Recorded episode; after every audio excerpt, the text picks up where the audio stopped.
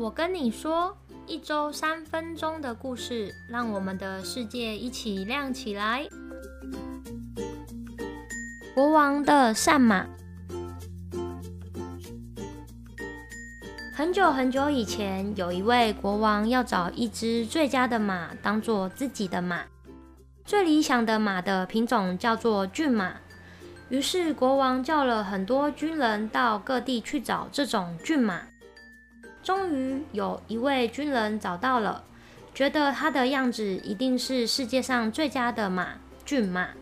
国王收到这个好消息后就非常高兴，叫军人赶快把这只骏马带回来给他。一看到这只骏马，国王很急地爬了上去，想要骑一骑这匹骏马。没想到骏马突然生气起来，把国王从身上弄了下来。国王从马身上掉了下来后，觉得很痛，很生气。他询问军人说：“你是在骗我吗？怎么敢说这只马是最好的马？怎么这么凶？我差一点就有可能死掉了耶！”军人听到国王这么说，很怕自己会被国王杀掉。如果你是那个军人，你会怎么跟国王解释呢？其实这匹骏马就是很好的马，它的外表、能力都很好，只是还没训练好而已。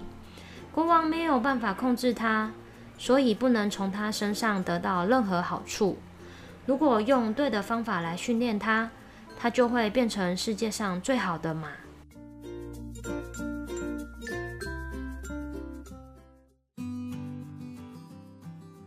其实我们每个人都有自己最佳的马，就在我们的身体里面，那就是我们的心。心是坚强的，最能影响我们的。我们透过心创造创新。要做好的事或不好的事，小的事或重大的事，都要先用心来想一想。如果我们没有训练心的话，心有可能会浑浊，没有力量。只想到不好的事，容易产生不愉快的情感。